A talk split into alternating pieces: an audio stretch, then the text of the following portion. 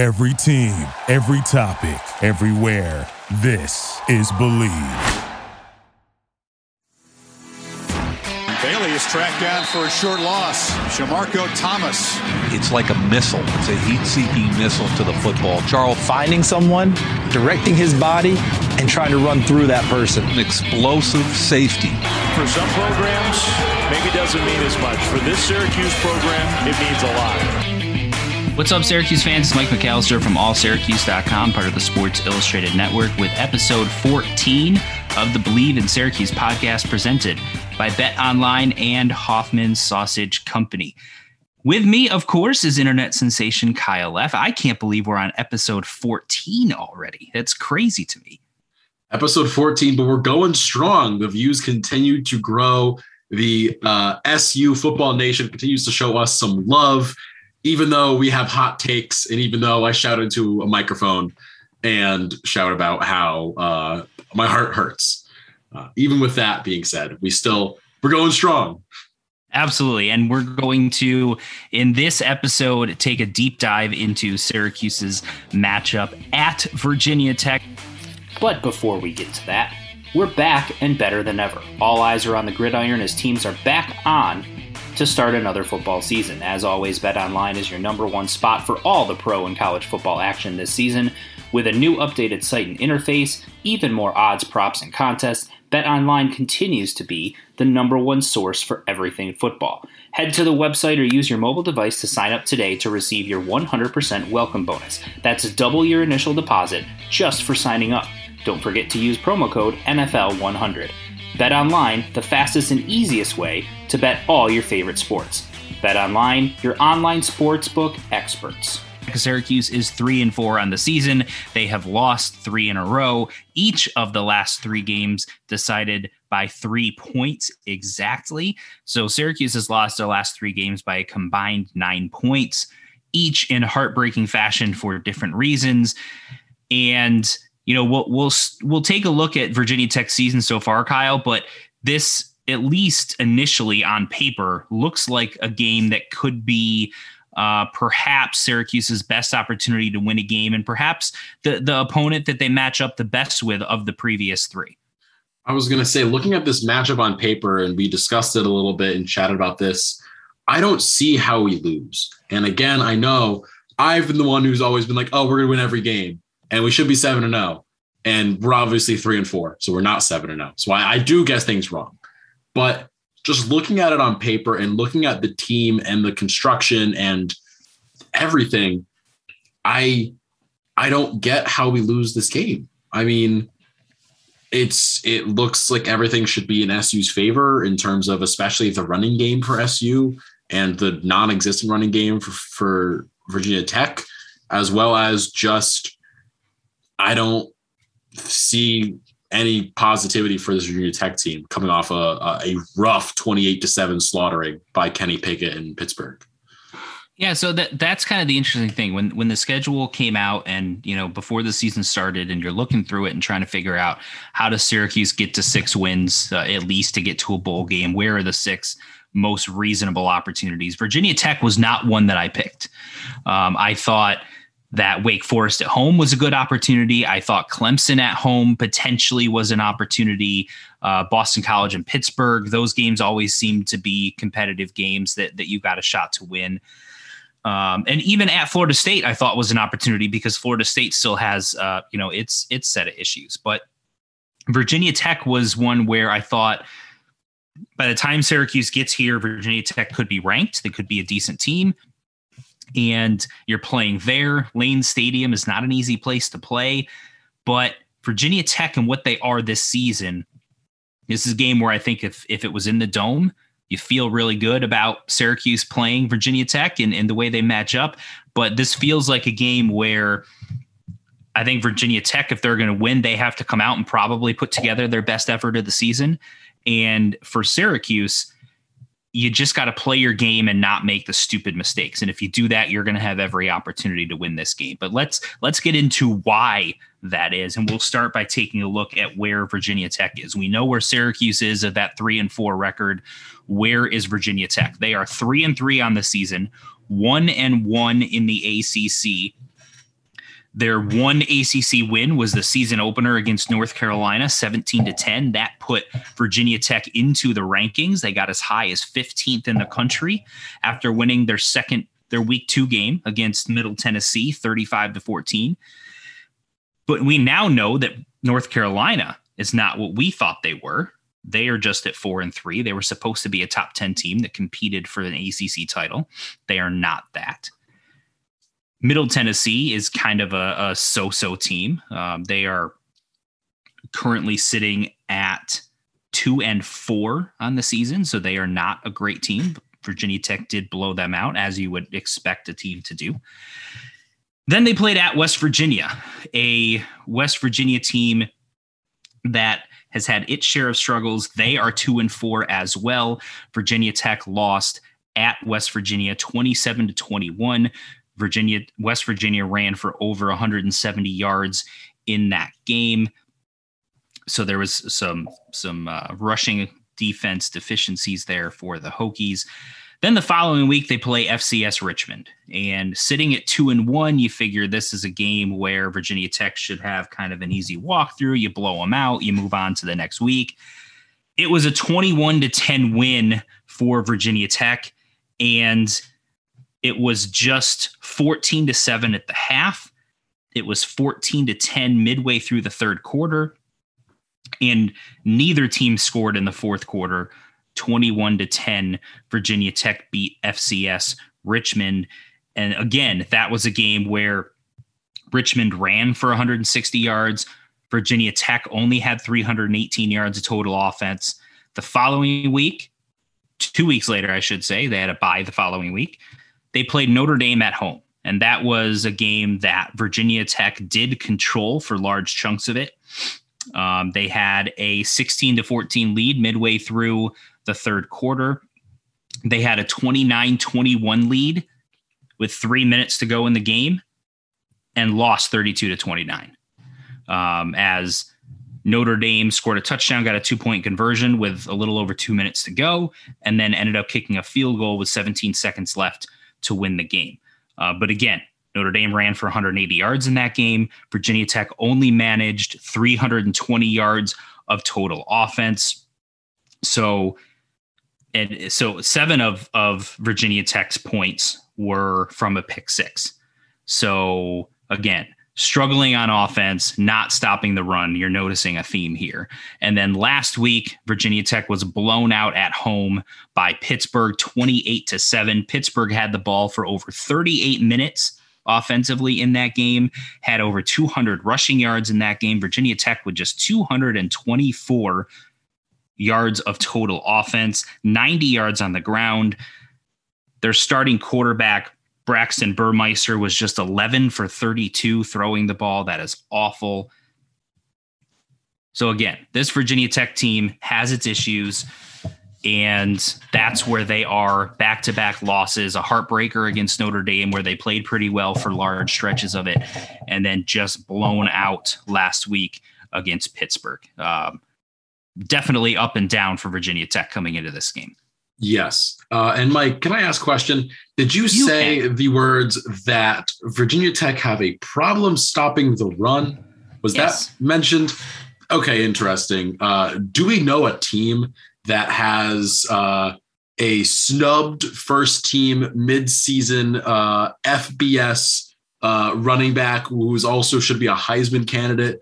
That was a lot of words, but do we know someone possibly like that, a team that might have someone like who might be second in the country in rushing yards, second in the country in all-purpose yards, leading the ACC in both categories, double-digit touchdowns on the season?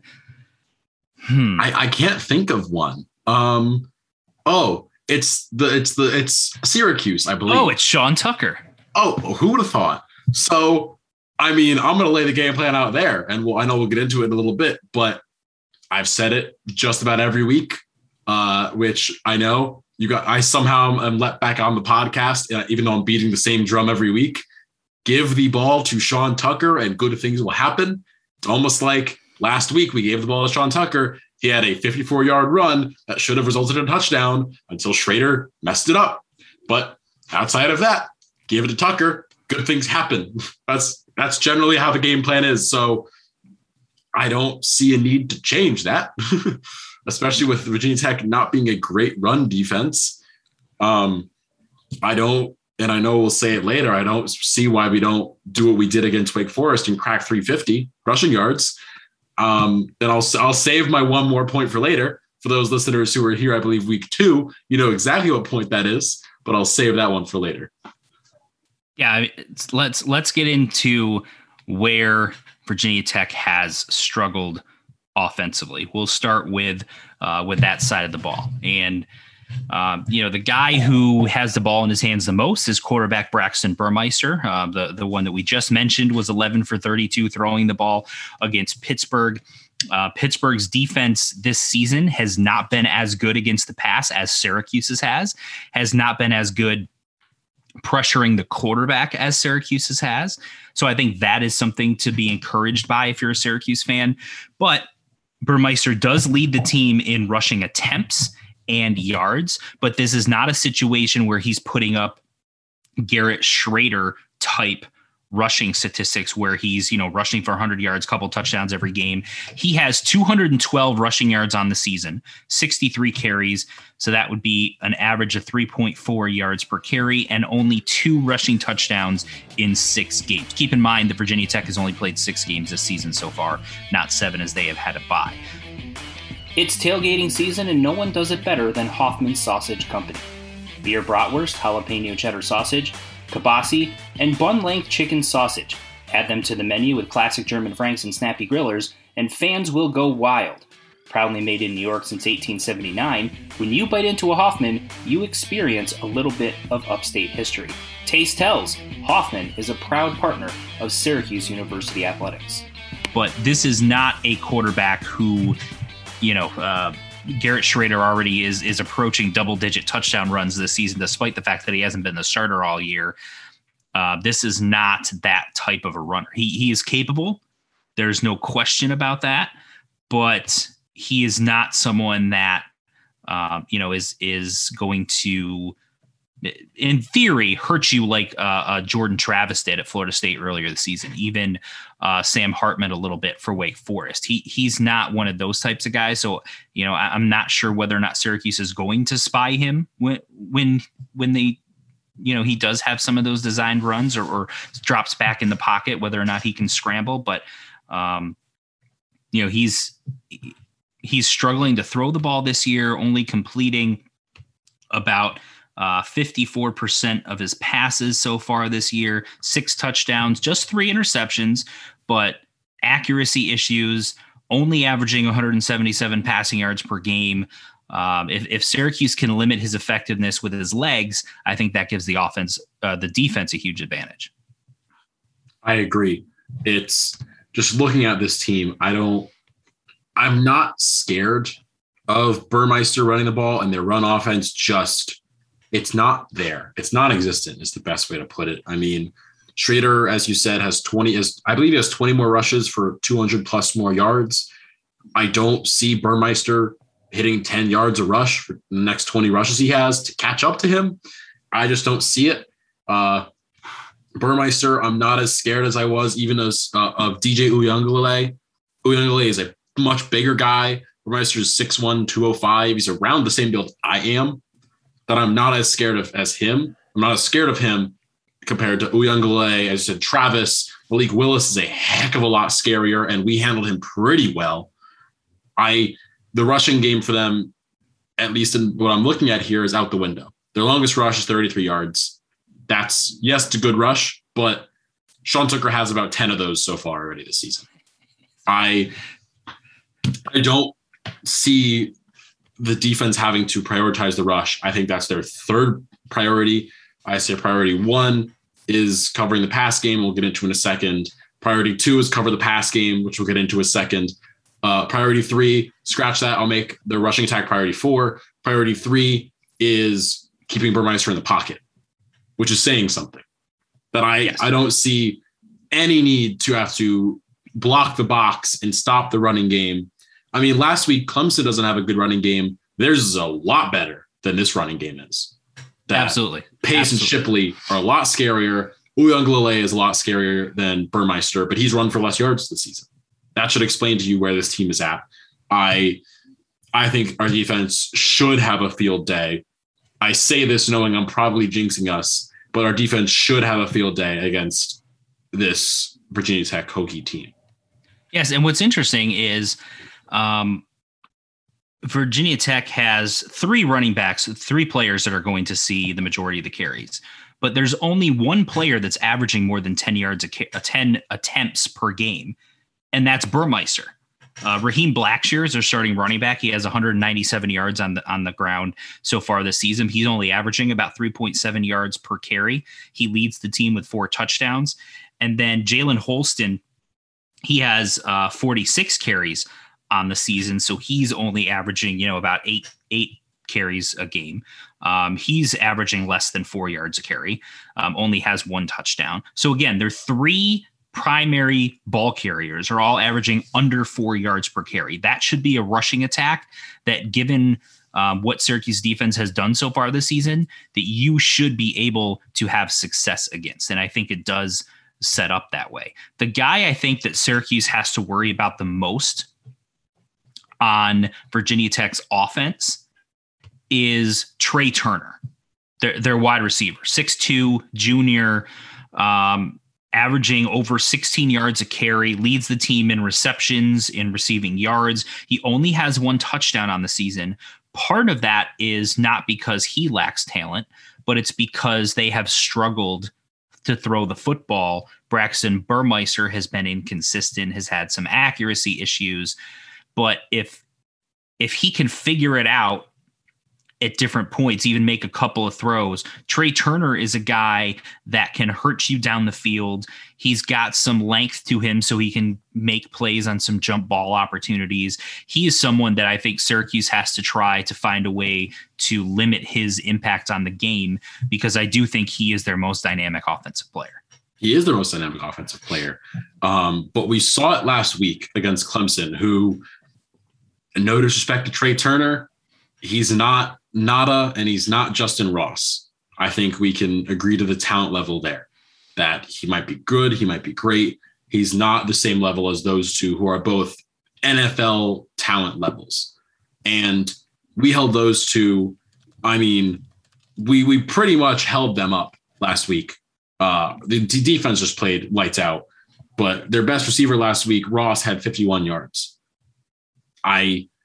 I don't see why we don't have a similar game like that, to that, in all honesty. I mean, him and Ross is a little bit bigger. Ross is 6'4", Turner's 6'2", but still, if you're the Syracuse team, you're going to put him on an island.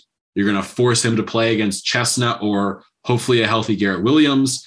You could even have you have safety help over the top. I mean, there is a lot you can do against him to stop him. And if the attack revolves around him entirely, I guarantee, hopefully, Dino Babers will, if say one good pass happens and a 30-yard catch, immediately Babers says, okay, we'll shadow a second guy over to him. And then all of a sudden, what's going to happen? He's not going to do anything. The best part of our defense is Williams, Chestnut, Cole as the DBs. They should be able to stop Turner. They should be able to keep him to, realistically, under 100 yards. That would be what I personally would be aiming for if I'm them. I mean, you look at his game log for the season, he's only cracked 100 once. He's cracked 100 once, and it was against Richmond.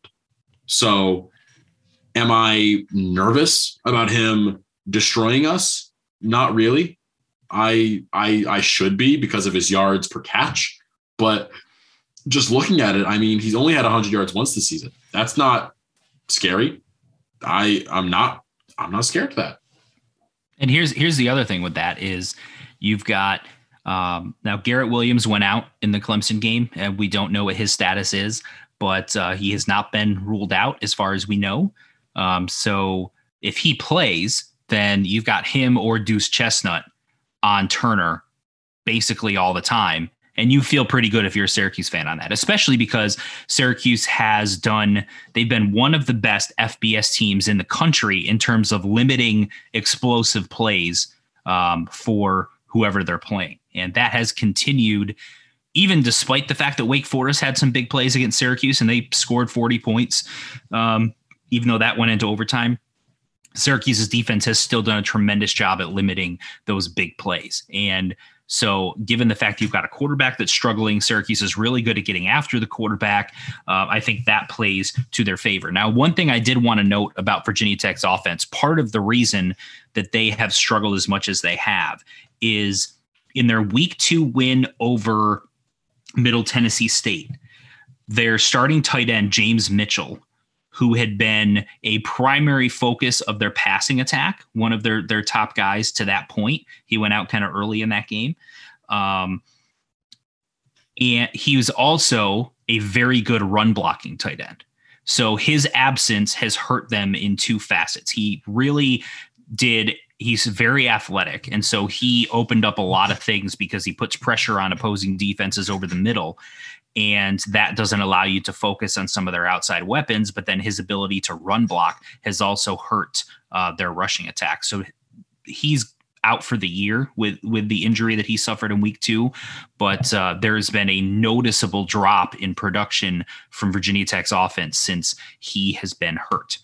Flipping over to the other side of the ball, where Virginia Tech has been good this season is defensively. They are only giving up 20.1 yards per game, only allowing 354 yards of offense to their opponents so far this season. Turnovers wise, they're kind of similar to Syracuse, just forcing over slightly more than one per game. But they've been really good defensively on third down, only allowing teams to convert 30.1% of their third down conversions. But there's a few players that we want to bring to your attention. And I think it starts with their defensive backs. They are one of the best teams in the ACC in their passing defense. I think Syracuse and Virginia Tech are either 1-2 or 2-3 in that area in terms of ACC rankings. And they're giving up less than 200 yards per game. There's two reasons for that. One is Nasir Peoples, who leads the team in tackles, and the other is Jermaine Waller, who is just a playmaking, ball-hawking defensive back, leads the team with 4 interceptions in 6 games, almost 1 per game. Those two guys are players that, even though Syracuse doesn't throw the ball a lot, they're going to have to know where they are at all times so that they're not making plays and forcing turnovers. Yeah, I mean, if you're this SU team, you got to keep it to a minimum. This has to be a 0 turnover game. As you said, Waller, you've got Connor as well as the DB, as well as Peoples, who you also mentioned. The three of them all doing really dang well as DBs, tackling guys. Their DB room probably matches us in terms of it being their strength on their defense. But again, is our pass attack the strongest part of our game? It's not. We're not going to be passing the ball all the time. There's going to be less chances for Shrader to throw a pick. I mean, the one he threw last week was, as you said last week, it was a legitimate error. He has not made many of those errors yet. He made a legitimate error and threw a pick, but that's the only one we've seen from him so far of that's a bad throw. And it scares me less, but Waller having 4 picks, tied for first, I believe, in the ACC. In interceptions, he has 1 pick six as well. That it is scary, but I'm not as scared because our team is less reliant on the pass attack. If this is a DeVito or Dungy at QB, I'd be more nervous because, again, our team is going to focus on passing the ball. And at that point, I'd expect 2 or 3 picks in this game. But because we don't focus on it, I would guess Shrader might throw on this game, but I would not expect it to be multiple. And if it is multiple, something went wrong with Dino. Yeah, and the other guy in their secondary to keep an eye on is Chamari Connor. He leads the team in pass breakups. On the defensive line, they have several guys who have done a good job pressuring the quarterback this year, but there's a couple specifically that I want to mention. One is Tyjuan Garbutt, who leads the team with 3 sacks. He does a nice job at rushing the quarterback, and Amari Barno, who has 2.5 sacks, but he also leads the team with 6 quarterback hurries. So he's a guy that's going to be coming off the edge, has a 6'6", 245-pound long frame. He's experienced.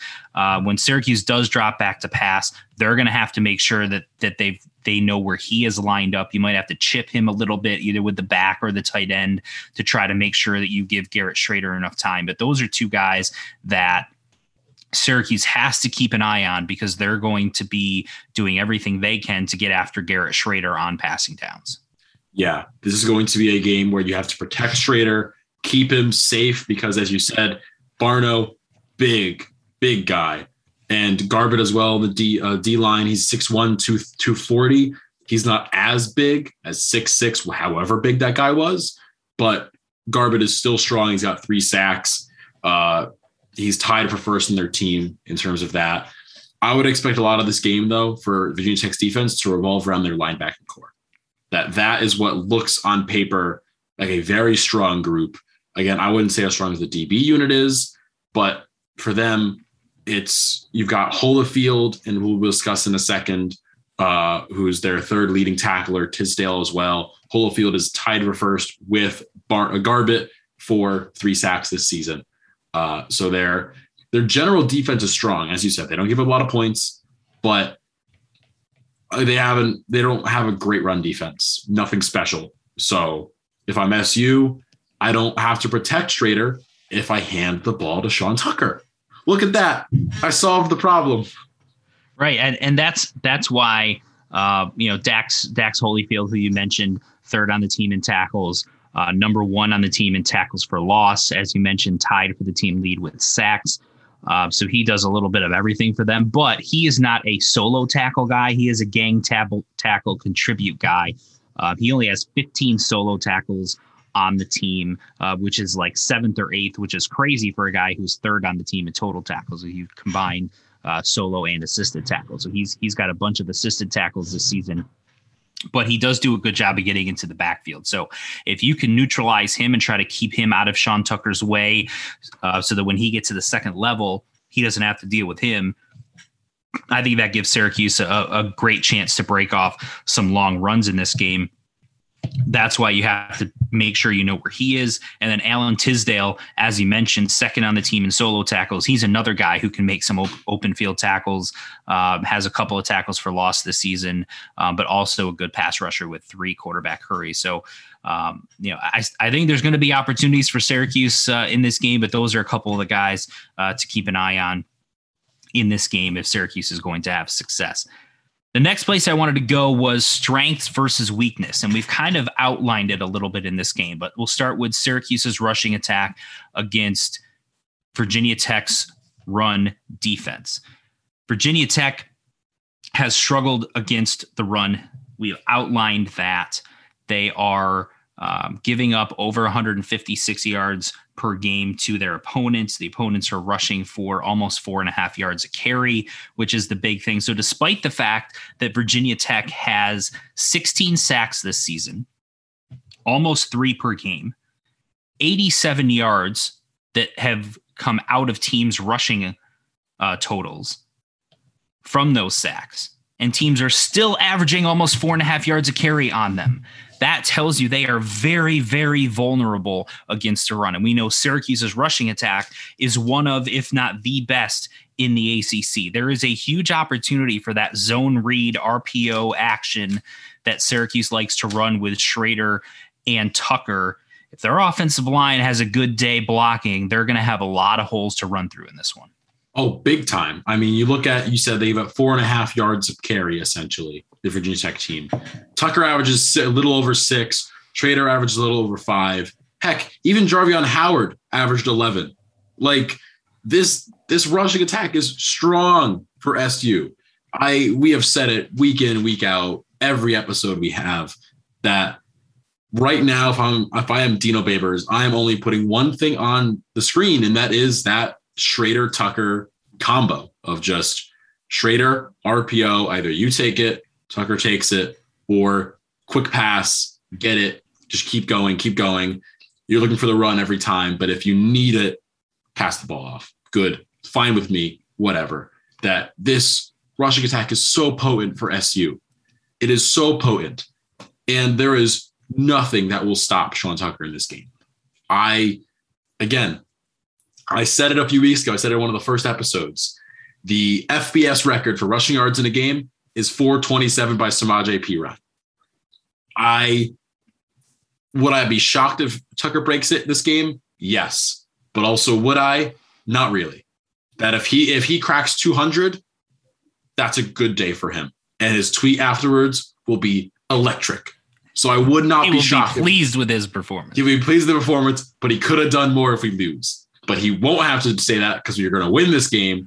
And he's going to have over 200 yards and 3 touchdowns on the ground. Shrader will have 100 and a touchdown or 2, hopefully, as well. That this should be a run first, run second, run third, possibly run fourth, possibly pass fourth offense. That's what this should be. And spoiler alert, you just gave away your prediction.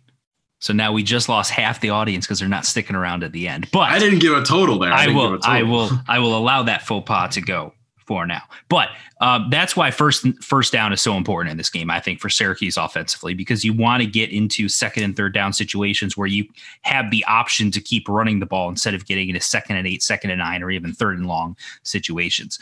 The other area where Syracuse has an advantage here is their passing defense against Virginia Tech's passing offense. We have outlined this about the struggles of Braxton Burmeister with his accuracy issues, just 11 for 32 last week, averaging only 177 passing yards per game on the season. He hasn't turned it over a ton, but he also hasn't thrown a lot of touchdowns. They've got Trey Turner, who he outlined as a playmaker, but he has not put up huge monster yards so far this season. Syracuse is the best passing defense in the ACC. There's an opportunity here again for Syracuse to have a really nice day, shutting down Virginia Tech's passing offense. And especially if they can get pressure on Braxton Burmeister, you could have an opportunity for perhaps some more turnovers than they've had in previous games. I would hope this game SU turns the ball over. Or gets the ball turned over by Virginia Tech. Let me say it that way. That I hope we see a Deuce Chestnut pick. I hope we see a fumble recovery or 2. I hope we see Mikel Jones, Marlo Axe, one of these linebackers getting a pick as well. I mean, this feels like the game that we finally should see turnovers happen. The defense finally forces some turnovers. Because as you said, 11 for 32, not great passing the ball by Burmeister. I mean, that's what you throw if you're throwing Hail Marys and Madden every pass. That's about what you get. So the fact that he's doing that in the game, and it feels like his only target is Trey Turner, who's not caught the ball a crazy amount this season, only 25 catches. I hope the SU DB room goes into this game saying, I want like 3 turnovers. I want 3 picks. I want to come out of this game with a golden sombrero, maybe even 4. I feel like we say it every week of like, oh, this side of the ball should do everything. It'll be a great game for them. This feels like it. It feels like almost, and I'm not saying it's a gimme, but it feels like this team finally this week should all click. That this should be when it clicks for them finally. That these games now, they're getting to the point where these games are must-wins. These aren't we can lose a game here or there now. No. We need to win games if we're going to a bowl game. I mean, if we're being realistic in terms of what SU got to do, we're 3-4 right now with 5 games to go. You have Tech, BC, Louisville, NC State, Pitt. You've got to win at least 3 of those, you'd assume, to get to a bowl game. You can't realistically lose against Virginia Tech. You shouldn't lose to Louisville or BC. And the NC State and Pitt game are going to be tough. So you've got to win this game. This is a must win. And the problem is if you lose this game, as you said, then you have to go 3-1 down the stretch if you're going to get to 6-6. Now there is an outside chance that if you get to 5-7, some 5-7 teams could end up going to a bowl game. You could get in that way, but you shouldn't count on that. You don't want to have to do that, right? So if you want to get to 6-6, you don't want to lose this game and have to go 3-1 down the stretch, especially coming off of a 4-game losing streak. So that is definitely an excellent point.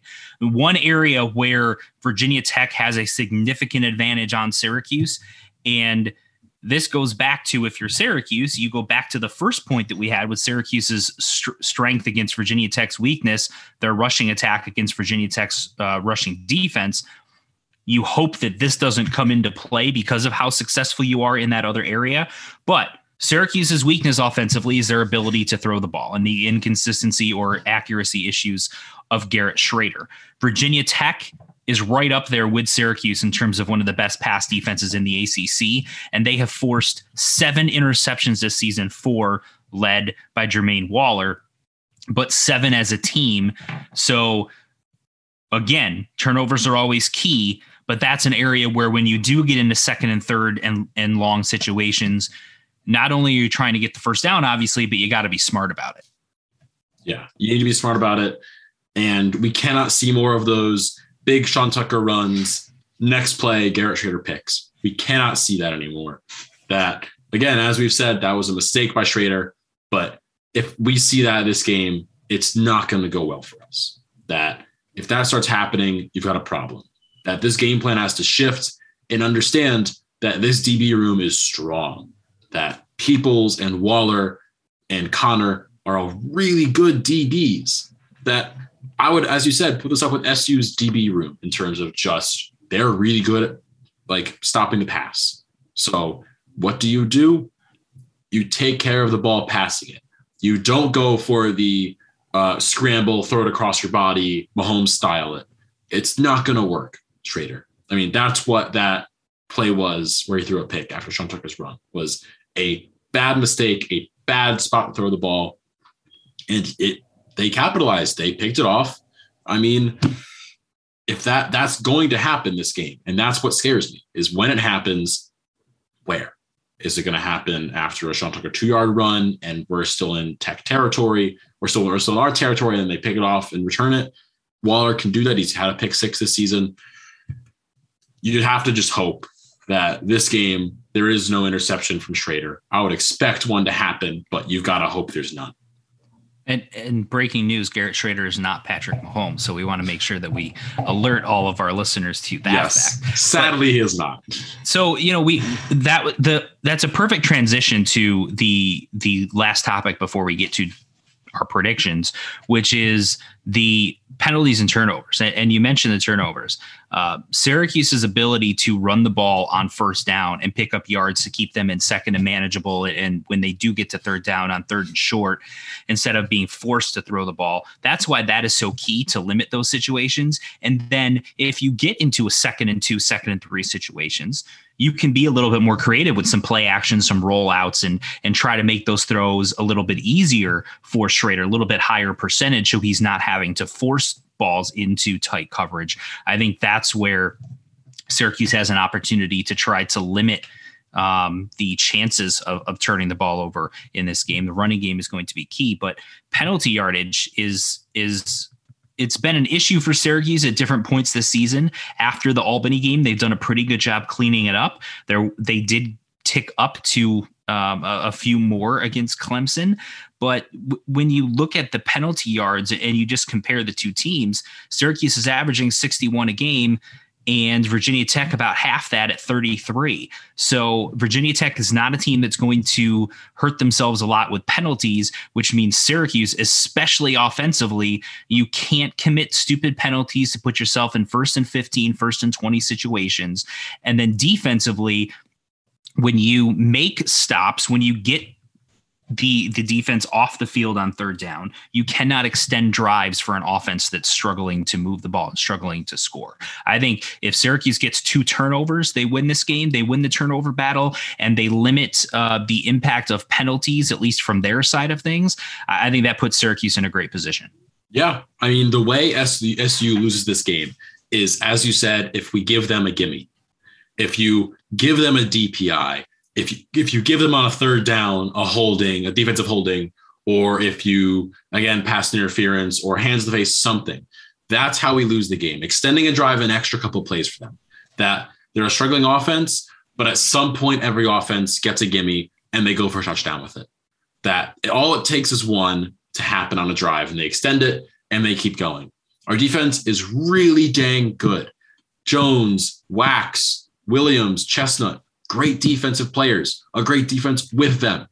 But if you give up penalties here or there, just a little ticky tacks, it adds up later. That 2 on a drive mean a touchdown, or 3 on a drive mean a touchdown. But if you hold it to 0, That's a good day. And then on the offensive side of the ball, again, they're rushing the passer. They have 16 sacks on the year. We cannot have holding calls. That extra 5-10 yards, it hurts. It hurts because we have seen many Sean Tucker runs get pulled back. A lot of those 20-yarders pulled back because someone's holding. He doesn't need the massive amount of space. He's one of the best running backs in college football. You don't have to hold to get him the space he needs because he knows how to get the space. He'll be good. Our offensive line is good enough to do that without having to hold. So please, I am praying, Cervase and all of you, do not hold. That is just all we're asking. A good game, no holds. If there's no holds this game, I will jump for joy. And the officials owe Syracuse something on holding after the Florida State game. So hopefully that will be in there. But let's wrap this up with predictions. Let's get yours first, Kyle, before I get into mine. As I said, and I kind of spoiled it earlier, I think this game should be an SU blowout. I think this should be a game we should go in to Virginia Tech's house and we should blow them out. That's what should, I'm saying should, because that's what I want to happen. Do I think it's going to happen? Maybe not. Do I want it to happen? Obviously. That I think we see a Sean Tucker hat trick. I think we see a brace from Garrett Shrader. I think we see a passing touchdown too. Just add that in there. Chuck it in there. See three Shrader touchdowns, three Sean Tucker touchdowns. I think we see 6 across the board. I think SU puts up 45. I think we get a Schmidt field goal in there. A nice 40-yarder. Get him some confidence back. 45 for SU, and this defense I think should play really well. I think because Tech's at home, it gives them an extra touchdown. I'm going SU 45, Tech 21. 21 points seems about right for what this team could do. They don't score a lot, as we know, but they'll get a touchdown here or there, and being at home does help that. That is quite a prediction. I'm not going to quite go that large margin of victory. Yeah, absolutely. I'm going to go Syracuse 31, Virginia Tech 20. I think for a lot of the reasons that you mentioned, I like that what Syracuse has is an advantage in their rushing attack against the Virginia Tech defense. And I think with the struggles of Virginia Tech's offense, that gives Syracuse an excellent opportunity to have a really strong game on that side of the ball. Syracuse does get a couple of turnovers in this game. And I think you see a really strong all-around performance, all three phases, and Syracuse ends their 3-game losing streak to get to 4-4 on the season. That'll do it for this episode, number 14 of the Believe in Syracuse podcast, presented by BetOnline and Hoffman Sausage Company. For Kyle F., I'm Mike McAllister, and we'll see you next time. Peace.